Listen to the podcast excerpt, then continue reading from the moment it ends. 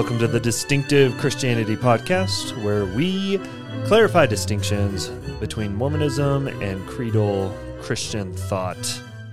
I'm Brendan, and I'm here with... Skyler. Man, we got the full name. It's going to be a serious sort of a day today. Oh, man. Good to have y'all with us. We figured it'd be good to do some icebreaker sort of stuff, and... I feel like I know you somewhat, Skyler, but I don't know you. I don't know you.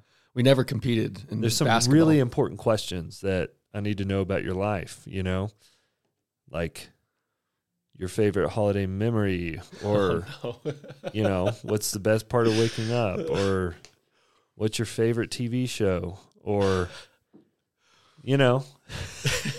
some of the essentials, like when it comes to friendship. So, yeah. Okay. Well, what's your favorite TV show? Oh, man. I don't know, truthfully. I go back and forth on what I like. How about two or three? I feel very pressured right now. I totally, same. It's like we can't stop talking about the virgin birth, as everyone knows from last episode. But here's mine. It's kind of niche. John Cleese's Faulty Towers. Okay, never seen it. It's hilarious. Yeah, I'm so bummed it didn't keep going. Yeah. I am not like a major get into film and TV shows on a deep, deep level sort of a guy. Same here. I usually watch stuff to zone out for a sec. That's what sports are for me. So I don't know. So okay, how about this? Maybe if I could say, let me qualify this, because my wife and I are show editors. We skip through scenes and shows when we're like, okay, we're not going to watch this. And sometimes we skip entire episodes if it looks like that one's not going to be filterable in any good sense. With that said, probably my favorite show, the one I enjoyed the most, was The Office. I got you. Yeah. I live with the Office lovers. Yeah. The character development is so rich in that show. That would probably be it for me. Okay. If I was pinned down, I was like, hey, give me one. So, yeah. That wasn't the question I was going to ask today. Okay. I feel like we've exhausted our discussion on personal preferences here. Yeah, we're bad at this part. We're feeling very flustered. Totally. Having to open up our life to, the trillions of listeners out there. After last episode... We'll see how many we have left. I know.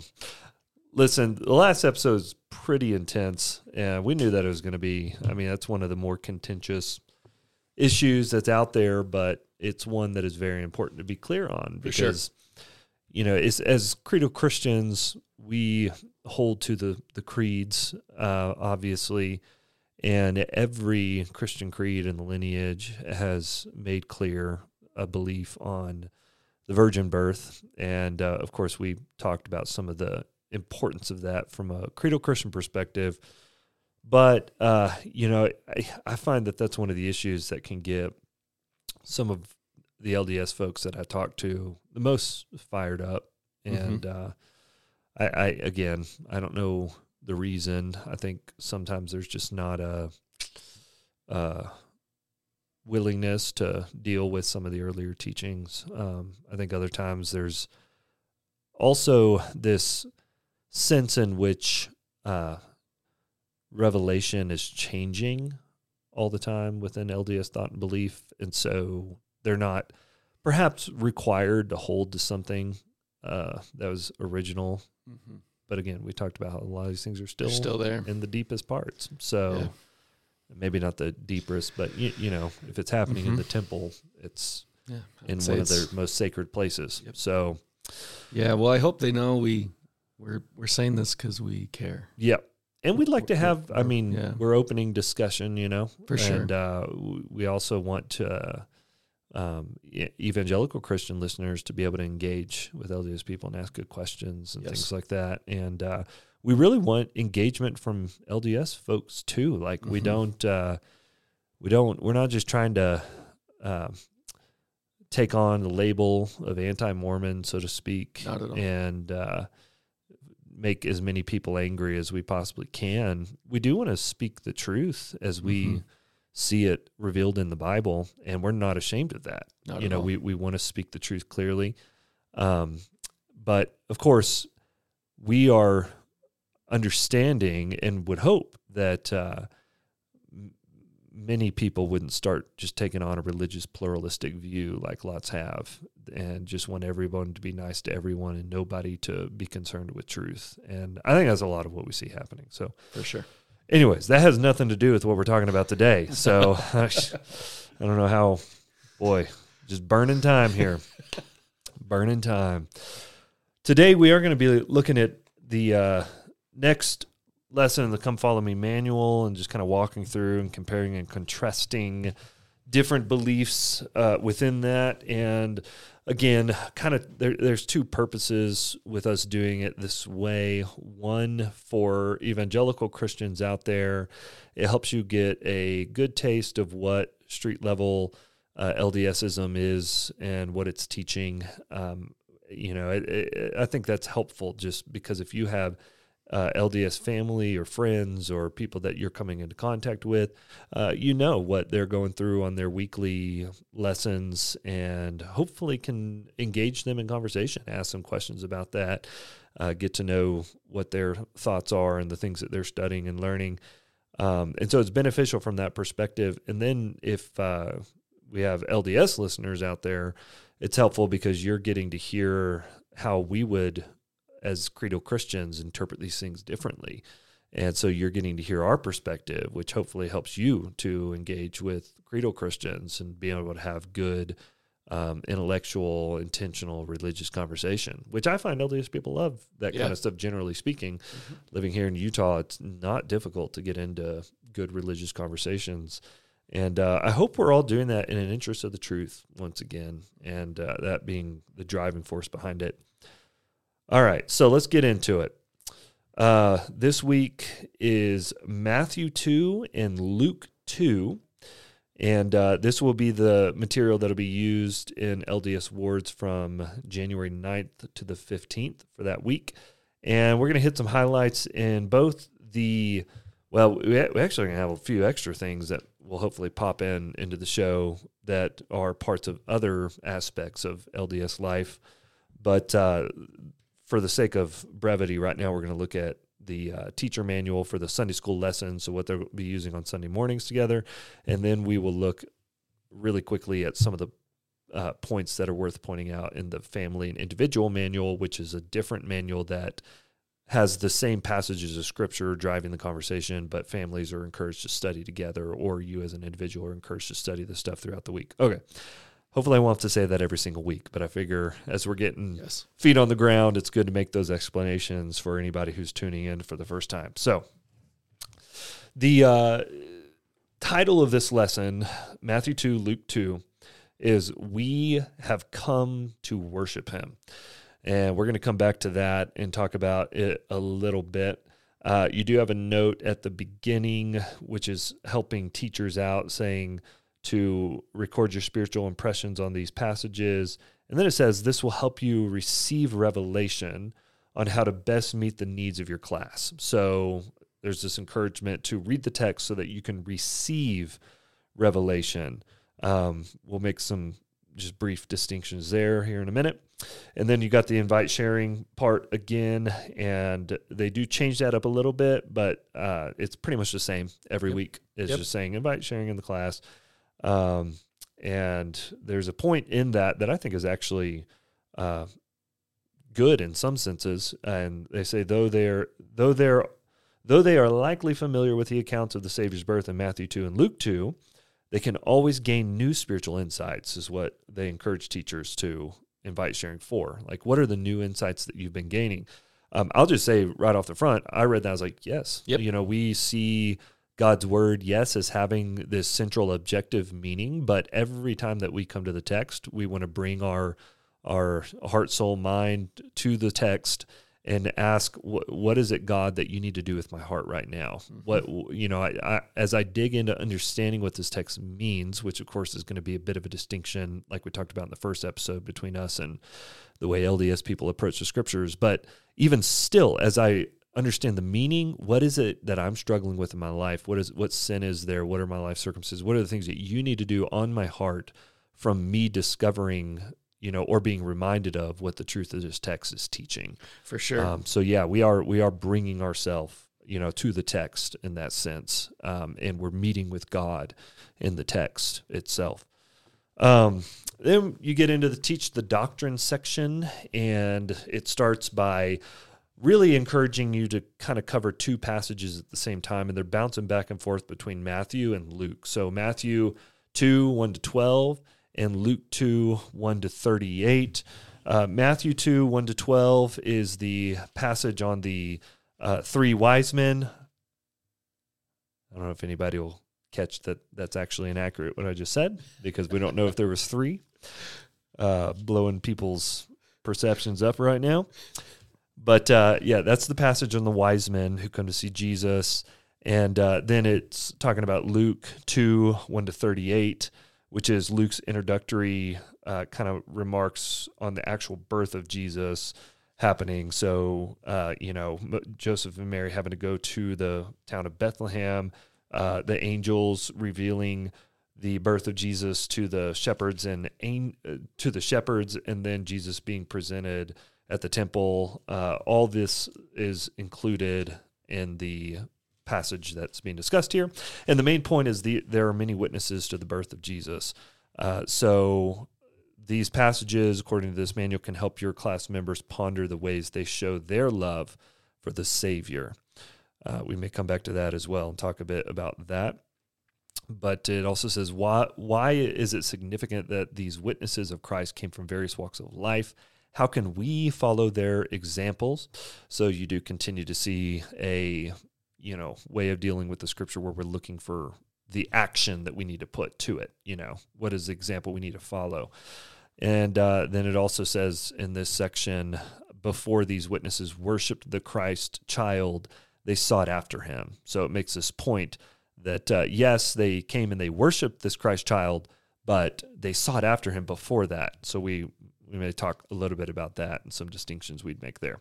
All right, and then it moves on to Matthew 2, verses 13 to 23, and that is kind of just a beautiful text, really, that is covering the events that happened after the birth of Jesus, and specifically it's talking about the flight to Egypt that they had to make because of Herod's rampage, and Herod killing all the children in Bethlehem, and then eventually their return to Nazareth. So that's what that scripture is and the details of it. Now here's the main heading here for the teaching.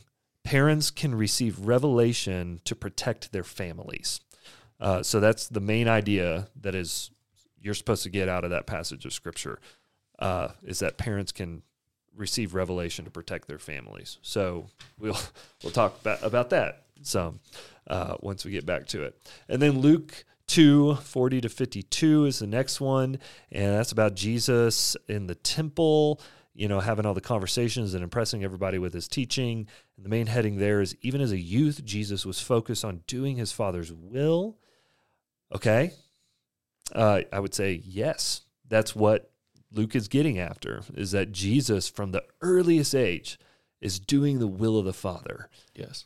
That's important, and we can talk about why that's important here in a little bit. But then the next line after the heading, the first line of the actual paragraph to kind of break down the significance of that teaching is this. The story of Jesus teaching in the temple when he was only 12 years old can be especially powerful to youth who wonder about the contribution they can make to the work of God. And so then the rest of that section is about children and youth making a contribution to the work of God. Again, Jesus is kind of this example setter, and that's the primary emphasis of what's understood about him here in many ways. And there's one final quote at the end of that under the additional researches that I think is worth reading in full.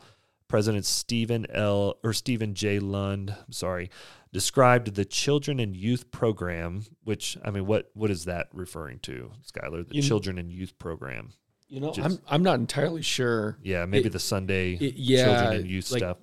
I think they've changed it since I left, but it used to be like you had a primary program. Yeah, that's the reference. And it's talking about primary, and probably just some of the other programs going on. For the youth. Children and Youth is a tool to help every primary child and youth to grow in discipleship and to gain a faith-filled vision of what the way of happiness looks like.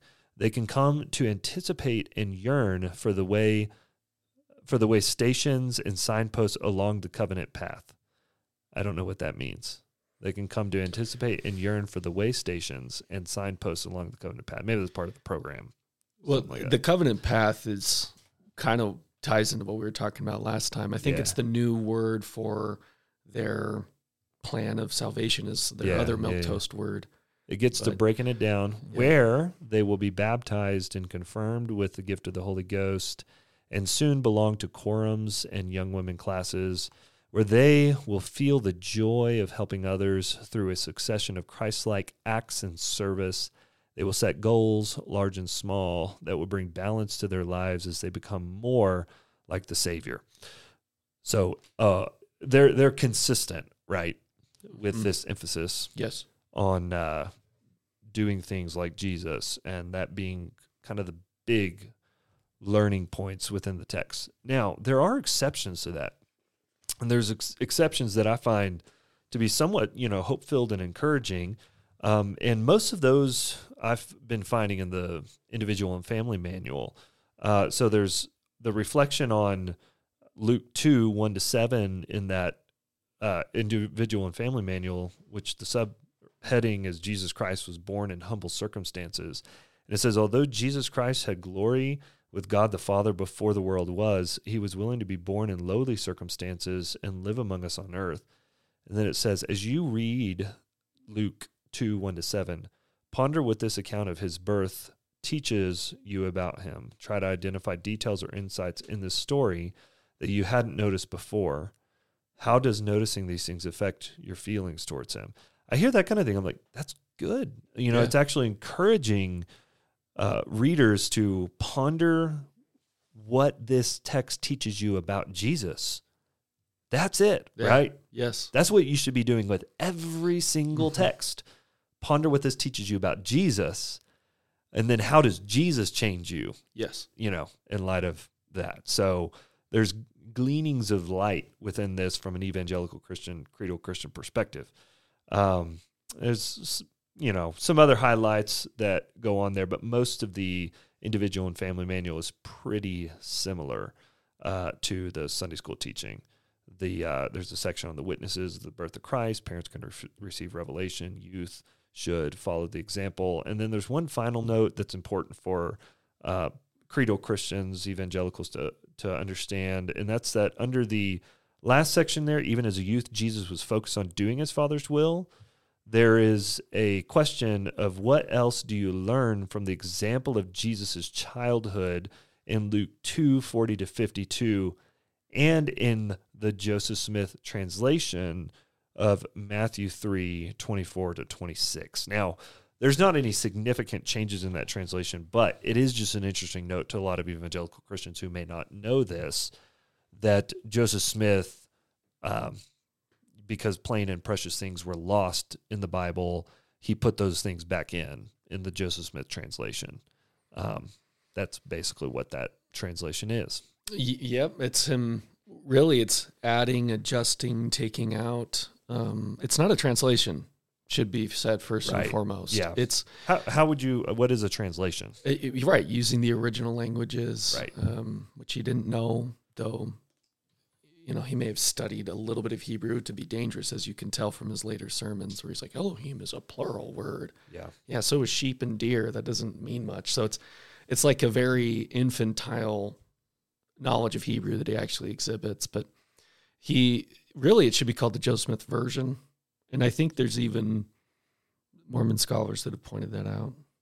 Yeah. One just interesting note that I would make on the JST, and this is a bit of a challenge to LDS people out there that I've asked folks about before, and I haven't seen any good responses to this. Maybe you even know some of the good responses to this, but in the JST, this has nothing to do with the lesson here. It just has to do with this is the first time we're bringing up the JST. Bringing up the JST, yep. But in the JST, Joseph Smith updated significant portions of Isaiah, mm-hmm. and said plain and precious things were lost. Now, Skyler, when were plain and precious things lost on a historical timeline of the world? Well, they I guess it depends on who you ask, but it has to be relative. In the Book of Mormon narrative, it's relative to the great and abominable church of the devil. Right. Which for most commentators was the Roman Catholic Church, and that, of course, included us. Right. As plain and precious things were lost, in what is considered the Great Apostasy. Yes. Right? So in the early church era, everything's right the way that it should be. The LDS belief is that the church was, essentially, that's the whole idea of the restored church, right? Which is what Joseph Smith claims that he came to do, is to restore the church to what it was in its early church days. The Great Apostasy happened after that point. And so Joseph Smith is called as a prophet of God to restore plain and precious things. So he does that in many ways, including in the JST, which is even claimed in this book, that's what the JST is for, is to restore these plain and precious things. He updates lots of things in the Isaiah scroll, says that, these things were removed, taken out, messed up, post-Great Apostasy. Okay, our date on that Great Apostasy has to be post-first century A.D. Mm-hmm. And then, of course, in 1947, we have the Dead Sea Scrolls that were discovered. Yes. The Dead Sea Scrolls had multiple full Isaiah scrolls in them. The dating for the Dead Sea Scrolls is the 3rd century BC. So we found Isaiah scrolls from the 3rd century BC, and those scrolls aligned almost perfectly with what we have in our Protestant Bibles. Mm-hmm. So the claim that, plain and precious things were removed in the 1st century AD is patently false, based on the historical fact that we have discovered scrolls that predate that time that show us that the text we have of Isaiah is right and accurate. It's amazing when it comes to the preservation of the scriptures, and the fact that, Joseph Smith was just flat out wrong. And so the challenge is, can you trust the JST at all? Should you trust the JST at all? If you have things like that that definitively show that Smith was wrong, that's just a side note. Yeah, I don't know if you have anything you want to add there. I can hold off on plenty of things I want to say. Yeah. All right, well, let's jump back into some of the lesson itself and make some discussion. And I really want to ask a question. Just to get some of your thoughts on the very beginning of the lesson in Matthew 2 and Luke 2. They titled the lesson, "We Have Come to Worship Him." That is something that, as evangelical Christians, we would want to highlight, is the significance and importance of coming to worship Jesus. The main thrust of the text, especially in the wise men passage, which I think is where they're drawing that from, is the wise men travel and they come and they say, "We've come to worship the King." That's why they have arrived. So, which is fascinating, because the Jews who should have worshiped, right, in that text, who should have worshiped Jesus, didn't. They didn't recognize that he was who he said he was, or that he had arrived, but somehow these Gentiles did, which I think is Matthew showing that the gospel's for the Gentiles as well. But there's this idea put forward at the very beginning, we have come to worship him. And what came to mind as I was reading that is a couple things, but the main thing is why. What is the why behind the worship? I would ask that to creedal Christians. Why do you worship him? I would ask that to LDS. Why do you worship him? You know, people out here in Utah love their business books, and there's a best-selling business author, Simon Sinek, and he wrote a book entitled Start With Your Why. And here's a quote from that book that I think is actually a good quote, and it's good to think about. It says, very few people or companies can clearly articulate why they do what they do, okay? So we know we do the what of worship, and we can talk about the distinctions between the what, but I want to ask the why they do what they do. But why, Sinek says, by why, I mean your purpose. That's what your why is. Cause or belief. Why does your company exist? Why do you get out of bed in the morning? And why should anyone care? And he says this, which I think is a provoking thought. People don't buy what you do. They buy why you do it. Let's just say, which we're not, but in a sense, right? We sell our religion. We try to persuade people why they should worship the way that we worship. We're not just giving them the what, you know. We convince people in the deepest sense by having them answer the question of why. So I'm curious to hear your thoughts, Skyler, and I know that there's a spectrum, but what is the why? And what was maybe the why in your mind and heart in your LDS background, the why of the worship? Or what do you think is the why of worship, generally speaking? Yeah, well, I guess, of course, two different questions based on two different parts of my life. As you ask it, I'm trying to think of how I would answer it personally, but also not say it in a way that overrepresents a population I don't know, right? Meaning the LDS people. I really struggled with it, honestly. And I know some people might take that and run with it in terms of what they think about me. But for me, I covenanted to do so. But, I mean, I really was at tension between this idea of personal revelation and, you know, just kind of working my way. I figured there were virtues that I needed to acquire in the church, right? It going, even as painful as it was for me, as shallow as it seemed to be, I figured it was still right for me to go and at least try to make a couple thoughtful comments in, you know, Sunday school or whatever. So, I mean, I think part of it was just this sense of obligation. This was my covenant community. And then there would be glimpses, I guess personally, in my personal experience, in the temple where I thought I saw kind of the purpose of life and everything. And this is something people just kind of take my word for it, and maybe they shouldn't, you know, think much of it, but I totally feel differently now. It's not a surprise to hear, I'm sure, for our listeners. I need church, and the primary reason I go is to worship the triune God, who made me, who created me to worship, created me with that hole in my heart that can only be filled by him. Yeah. So, I mean, it does get down to what is the object of your worship. Absolutely. And, you know, our object for our worship, and we believe the entire Bible is a revelation of calling humanity to do this, because it's what we were made for. Yeah. But that call is to worship our God, and not to worship obscurely, but to worship him because he's made himself known. And so we want to know him, and we want to worship him as he has revealed himself in the Bible.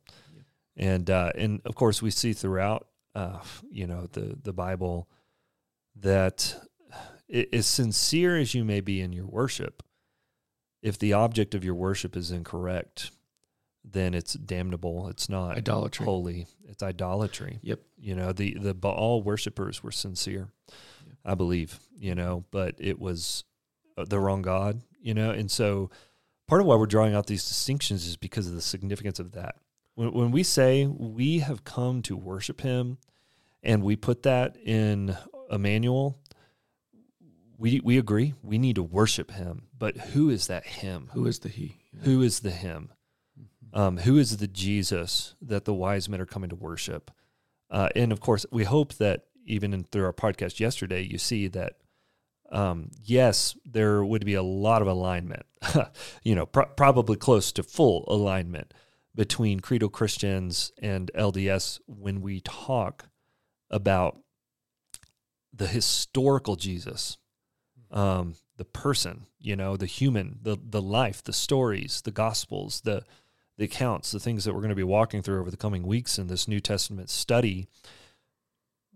This is why, you know, LDS can own, operate, record all the stuff for The Chosen, you know, the show about the events of Jesus' life, because, you know, by and large, if all we're doing is painting the picture of this human man and the events and things that he participated in this world, there's not going to be huge disagreements.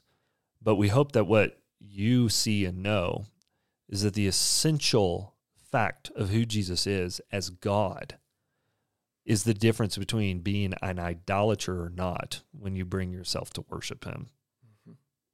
And in the biblical mind, every sin is attached to idolatry. If you look at the flow of the argument, Romans 1 is a key passage, but notice he points out the false worship before the false behavior. And it kind of reminds me, for those philosophy nerds out there that know about Plato's The Good, mm-hmm. Well, in the Jewish mind, it's the God, and every sin of mind and heart flows from false worship in some way. Yeah, there's I don't know if that helps. Yeah, that's good. And as we walk along in the study, even just keeping that question in mind as we start to approach the first couple of passages and teach the doctrine, Matthew 2, 1-12, and Luke 2, 1-38, we do have this concept of worship that's brought out. It's, you know, in kind of a background subtle sense, because the first thing you're supposed to get out of that text of even the wise men going to worship Jesus and the birth of Jesus and all the accounts of the angels hearing and seeing Jesus in Luke 2, what you're supposed to get out of that, according to this Come Follow Me LDS curriculum, is why is it significant that these witnesses of Christ came from various walks of life, and how can we follow their examples? So it starts to zone in immediately on, look at these characters and try to draw out some lessons for yourself. But then it does get to this line where it says, before these witnesses worshipped the Christ child, they sought after him. Okay, so before they went to worship him, they sought after him, which, by the way, even as diving into the text a little bit deeper, when the wise men come in Matthew 2 to worship Jesus, the word worshipped, as it would have been used in that ancient context, is to revere to the extent of falling on your face before him. So there is an immediate distinction that's drawn between the worshiper and the one who is being worshipped.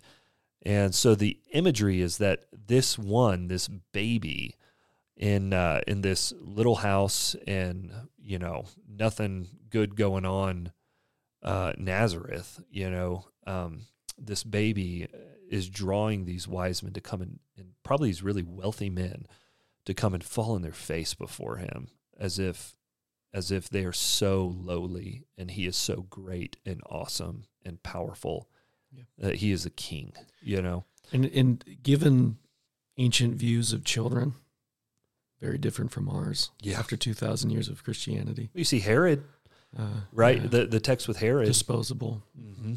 It sounds like children. It almost feels like it's coming back. But anyway, I mean, I'm sorry to cut off your thought. No, you're good. There's one other thing that came to mind that I probably should have said just a minute ago.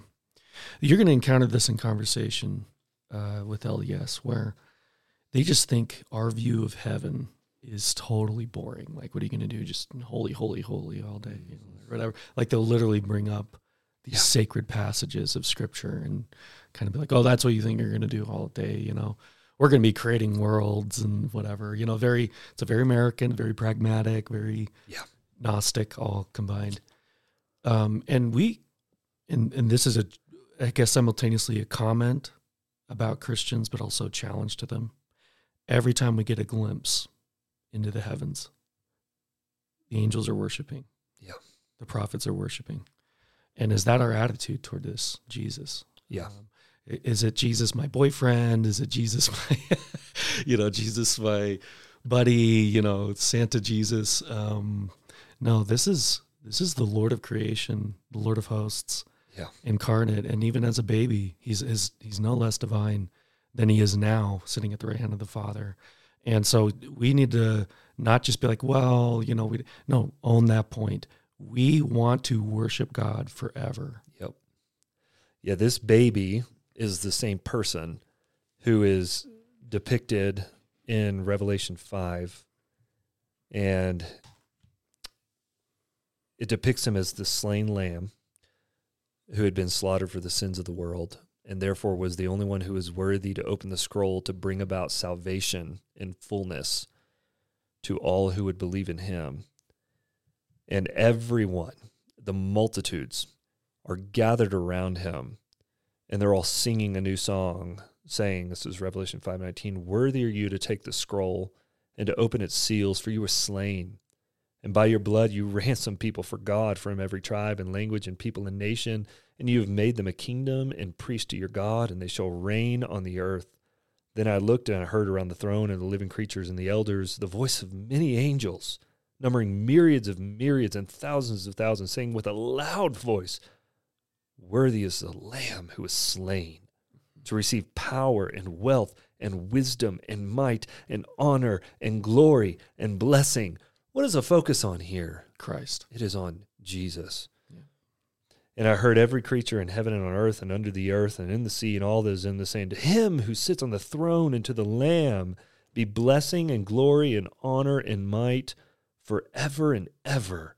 And the four living creatures said, Amen, and the elders fell down and worshipped. The testimony that you need to receive in seeing the example of the characters in these texts that are being drawn to Jesus is that you should worship him as God. You should worship him as the only God, the triune God, not somebody who's ever going to, just prop you up and make you like him, but somebody who is utterly, distinctly different from you. And to the degree that we do become like him, it's him that's conforming us into his image. That's right. In Romans 8, all of those are active verbs where God is the subject, not us. Yep. So it's not that we won't change from our sinful state. It is true God saves us in our sin, but he also saves us from our sin. Yeah. But it's he will conform us to that. That's right. And you see this inbreaking of this worship from heaven in the angelic song that we have in this chapter. That's right.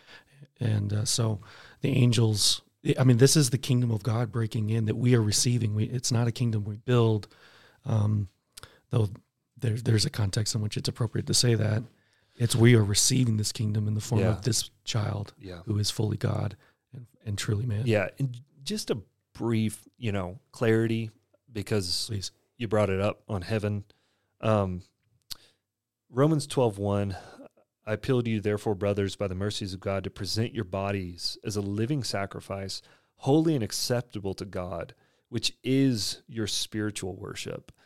So worship is not just merely the gathering around, the full and undivided focus on seeing and singing and worshiping Jesus. That is an essential component of worship, prayer, all that. It's also the way that you live your life in the body that God has provided for you to glorify him. That is an act of worship, to offer your life as a living sacrifice, holy and pleasing to him. And so, you know, we do have LDS people who are like, well, you're just going to be drooling in heaven, you know, doing forever. Nothing but singing songs forever and ever and ever and ever. How boring. First off, that's going to be the most electric concert that's ever occurred in the history of humanity.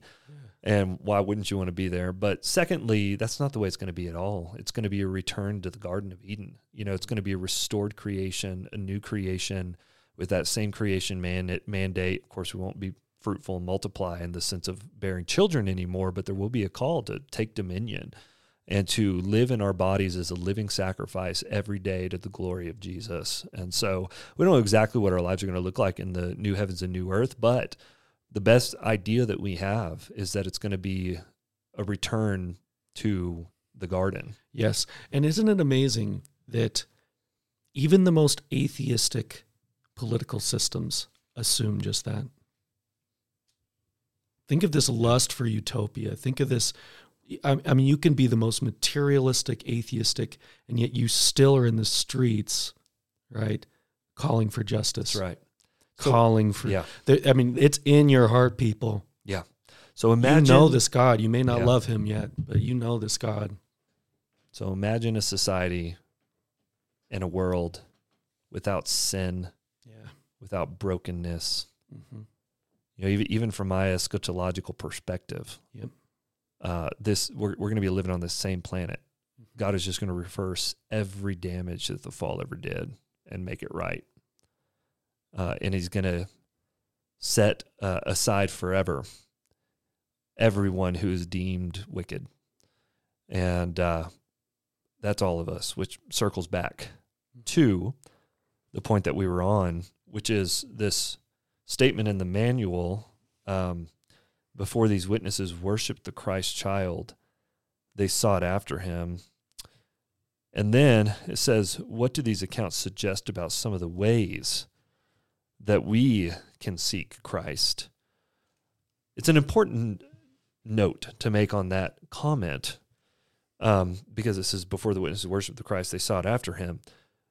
Did they seek after him under their own intuition?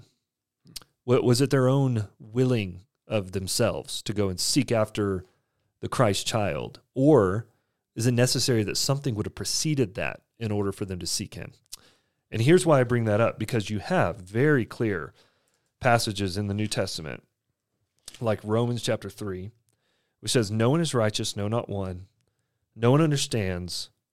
No one seeks for God. Not a single person in the entire, world seeks for God. All have turned aside. Together they become worthless. No one does good, not even one. So it's fascinating to think of this idea of like, oh yeah, before they worshiped him, they sought after him. But then you have passages in Romans 3, like no one seeks for God. Everybody has turned aside. So that would include the wise men. That would include Mary. That would include Joseph. That would include all these characters in this text, because that's who the passage in Romans 3 is talking about. All have turned aside.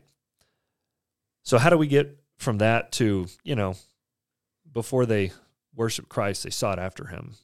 I mean, you got any thoughts on that, where that's coming from?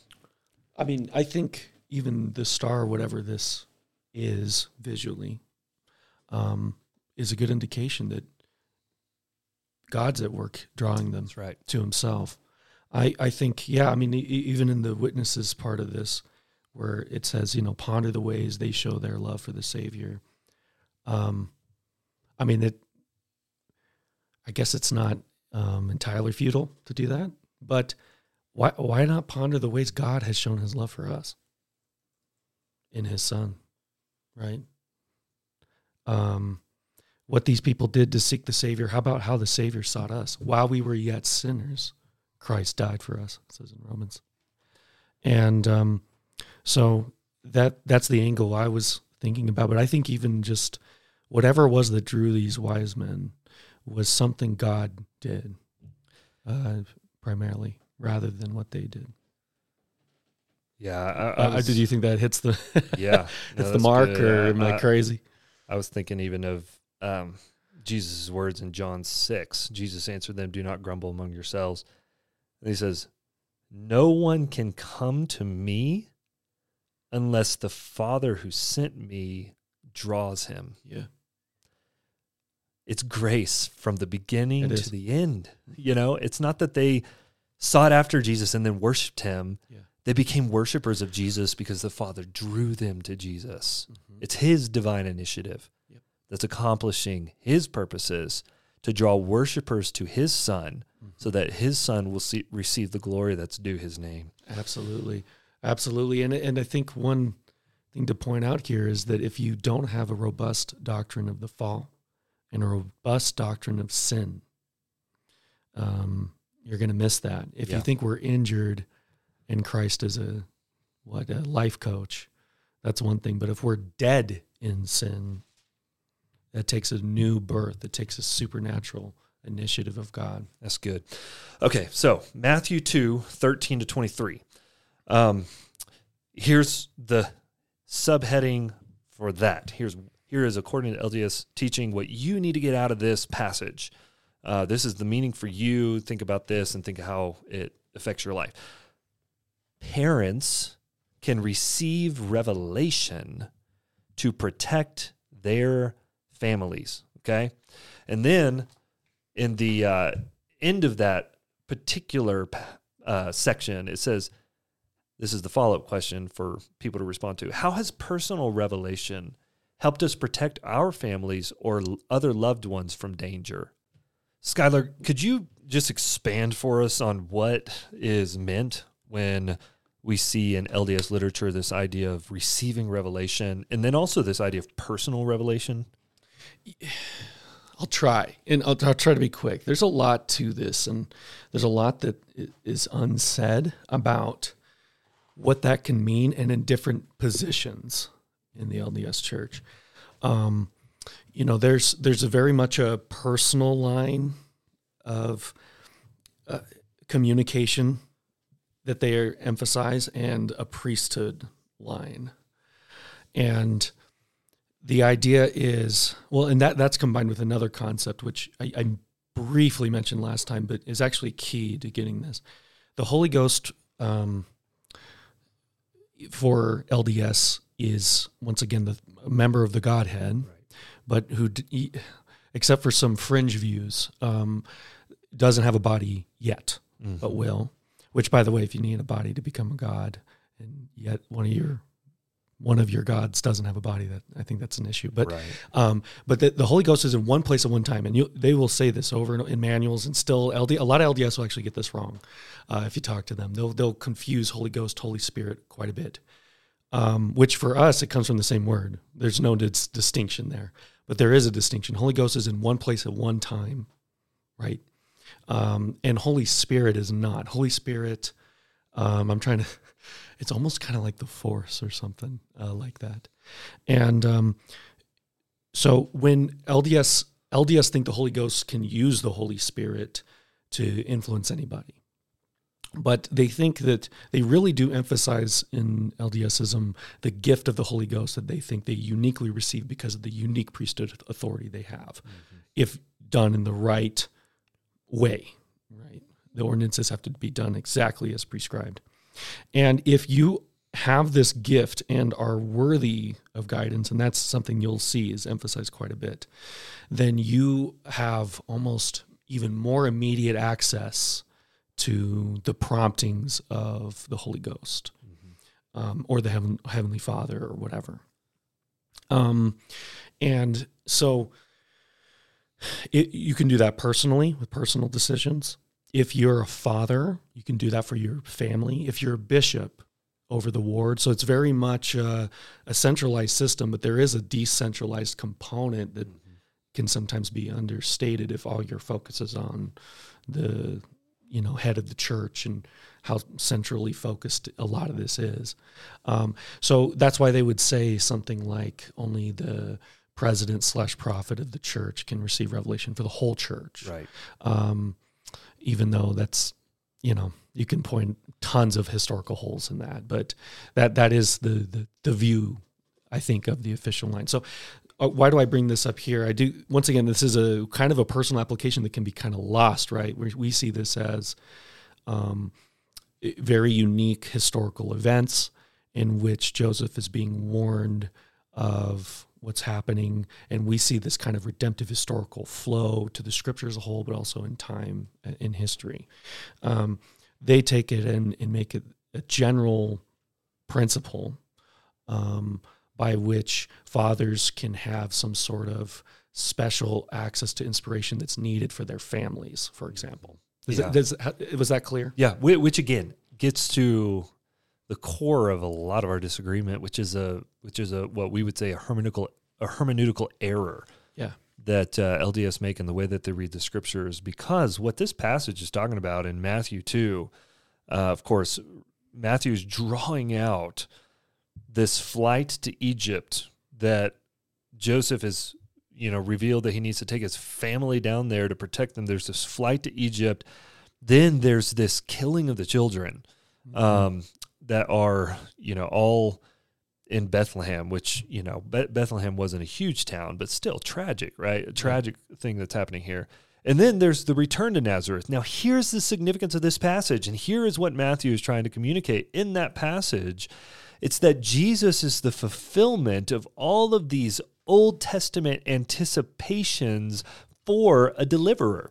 He's the deliverer. He's arrived. He's the one that you've been waiting for, the one who is prophesied about in the Old Testament. And so in all of these passages, verse 13 to 15, Joseph leads the family to flee to Egypt, and Matthew refers to Hosea 11:1 as being fulfilled here, where he says, when Israel, this is in Hosea, when Israel was a child, I loved him, and out of Egypt I called my son. Matthew quotes that passage, and then that chapter, if you were to read it in Hosea, begins or continues with verse 2, and it says, the more they were called, the more they went away. They kept sacrificing to the Baals and burning offerings to idols. So do you see what Hosea is communicating? When Israel was a child, I loved him. That's what God is saying. Israel was a child. I loved him. He's talking about the whole nation of Israel, using this picture of Israel being like his child. I loved him. And out of Egypt, I called my son. I called him out of Egypt. I saved him out of them. And guess what they did? The more they were called, the more they went away. They kept sacrificing to the Baals and the burning offerings of idols. What Matthew is getting at is Jesus is the faithful one in the way that Israel failed time and time again. Jesus is this new Israel, the true Israel, the perfect representative of the people of God, the one true, God-man, who is the one who has come as the perfect Israel that was always imperfect. So Jesus is going to be called out of Egypt, just like Israel was called out of Egypt. But guess what? Jesus isn't going to worship the Baals like all of the Israelites did. He's going to be the righteous one. He's going to be the perfect one. He's going to be the one you need to deliver you from your sins, because all you do is keep going back to the Baals. No matter how much God does for you, no matter how much common grace even he extends to you, you keep not seeking him, running away from him, sinning, deceiving, lying, all of the myriad of sins that we commit on a daily basis. Not Jesus. And that's what Matthew's communicating there by bringing up that prophecy. And then you move down to verse 16 to 18 about Herod killing the children. Of course, that's the story of Herod killing just ruthlessly all the children in Bethlehem, trying to destroy them so that, Jesus can't be raised up and become king. And it's tragic. But Matthew, by bringing this up, is calling readers to see Jesus as the Messiah who brings hope to a broken people who are in spiritual exile. That's why Matthew refers to Jeremiah 31:5, which says, a voice was heard in Ramah, weeping and loud lamentation, Rachel weeping for her children. She refused to be comforted because they are no more. So the idea is exile is going to lead to this devastating judgment because you have sinned and rebelled against the Lord your God. And it's going to be so devastating that adults aren't going to survive. Children aren't even going to survive. It is going to bring wreckage on your life, right? This kind of damnation, that's the idea of judgment. There's going to be a final judgment that's far worse than anything we see happen in the exile. But this shows what we deserve because of our sin. We're sinners, and therefore we deserve the judgment of God, and we deserve to be cast away into exile.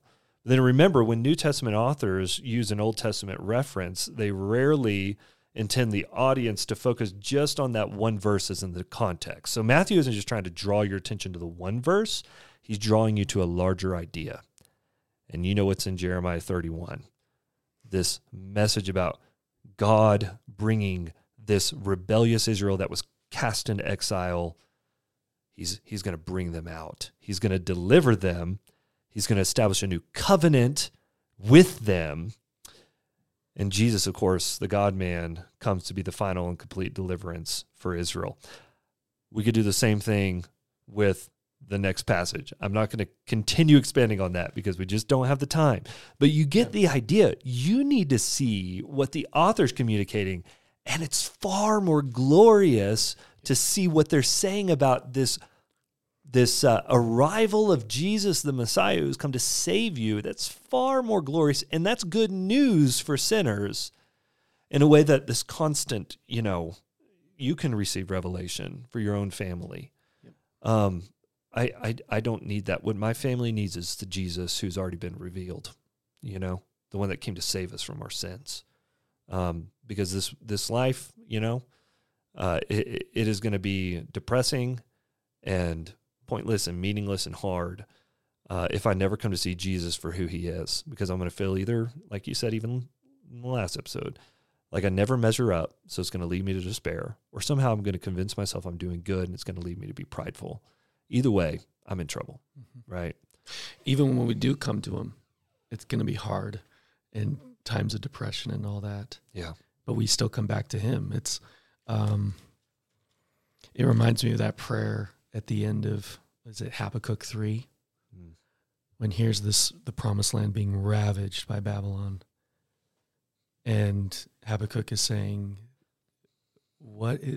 God, where are you? God, where are you? But in the end, he says, but you're God. So who else do I trust? Yeah. And of course, this was hundreds of years before, as you said, the new Israel, the new corporate servant, all these things. And, these themes, something that's interesting between the Gospels is it's often the same themes, but communicated differently. So that whole Exodus theme, deliverance theme, is found even in Mary's hymn. If you look at the Exodus, when they come on the other side, Miriam, and of course Miriam is the same name as Mary, sings a hymn of deliverance, praising God, their Savior, for deliverance. And here Mary is praising God for deliverance in this new Exodus that's come in the form of this baby. That's good. I'm curious, Skyler, are there any other notes that you would just, even as you were looking at Matthew 2 and Luke 2, that you're just like, this is such a beautiful truth that's just totally missed in the Come Follow Me curriculum? Oh man, there's too many. I would say pay special attention to the hymns. I think there's so much wrapped up in these. And just as a point of, Christian history, in John Calvin's services in Geneva, the church would sing the Song of Simeon after every communion service. This, I don't know how to pronounce it exactly, Nunc Dimittis. I just love this story because, once again, he's waiting for the Messiah, right? But, of course, the Messiah comes to him with that theme, God come to us, God with us, rather than us, we do our part, he does his part. He came down in the mud to save us sinners, even when we were so rebellious we didn't even see our own need, right? Yeah. Lord, now you are letting your servant depart in peace according to your word, for my eyes have seen your salvation. And that's that. Don't read too quickly past this. Do you believe this? Is Christ your salvation? Wholly, fully, truly, no ifs, ands, buts, asterisks, that you have prepared in the presence of all peoples, a light for revelation to the Gentiles and for glory to your people Israel. I think that's one of my favorites in this chapter. And one of the other key themes, even in verse 14 of Luke 2, with the shepherds and the angels, glory to God in the highest, and on earth peace among those with whom he is pleased. Jesus came so that God could be pleased with you. Mm-hmm. And without him, again, just look for this in the Bible. It is every page. Without him, you will not be at peace with God, and your life will not be at peace either. Your soul will be restless, and you won't know how to deal with difficult circumstances when they come your way. You'll scramble for whatever is the next best thing, but it'll leave you empty. You'll find your life in more wreckage than you ever thought you would. Or your life will go okay, but there's just an overwhelming sense of uneasiness and emptiness. And that's because you're not at peace with God, because the only people who are at peace with God are those with whom he is pleased. And if all do not seek for God, he's not pleased with anyone except Jesus, because Jesus was the perfectly pleasing one. And the whole point of Jesus arriving on the scene is to be a substitute, to take our punishment and to give us his righteousness, so that we could be clothed with his righteousness and be at peace with God. So the good news is the announcement that you can be at peace with God, not because of your own performance, but because this baby has come to be the one who was perfectly righteous. And that's what Luke is drawing out from the very beginning. His parents are taking him to the temple. He's obeying the law. He's coming as one, Galatians 4:4, who was born under the law, so that he could uphold the law in perfection, unlike any other human that ever lived. Why? So that he could become the curse for us when he hung on the tree, and could make us righteous and make us sons of God in him. Because that's the only way we become sons of God, is if we're in the Son of God. So look for the announcements of Jesus. You got anything else there? Or do we need to? I think I'm put a bow on this. I do just want to leave off with this one last point. This comes from the Individual and Family Manual. I did read this already.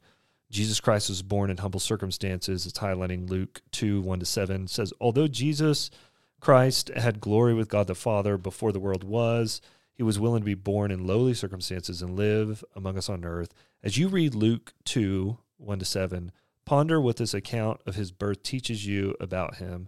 Try to identify details or insights in this story that you hadn't noticed before. How does noticing these things affect your feelings towards him? I would encourage you, whether you're creedal Christian or LDS, to do really pretty much exactly what that little section says you should do.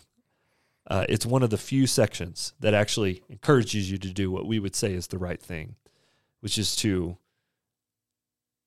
look at the account and consider what it teaches you about Jesus, and consider what it teaches you about what he's come to do for you. You know, I shared with you before the episode, Skyler, that I was really moved to hear your testimony and how you aren't doing what many other people who are leaving the LDS church are doing, where they just leave Jesus altogether.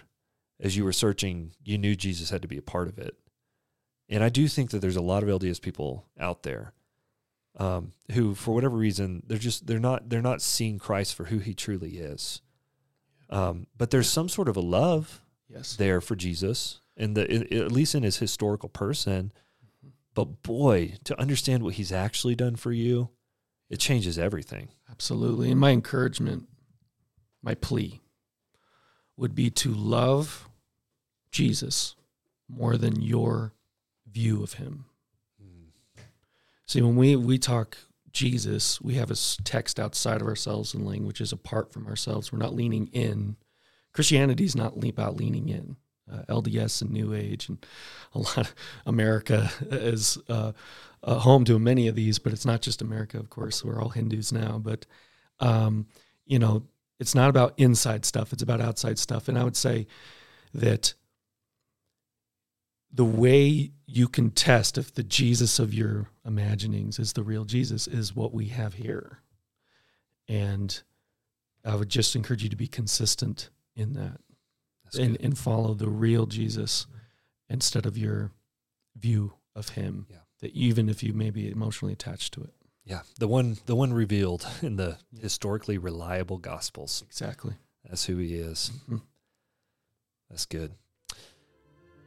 I think we need to end it there. So cue the music. Next week, join us. We're going to be in John 1. That's going to be a doozy. Looking forward to it. Thanks for listening. Like, subscribe, share, do all that stuff. We'll see you later.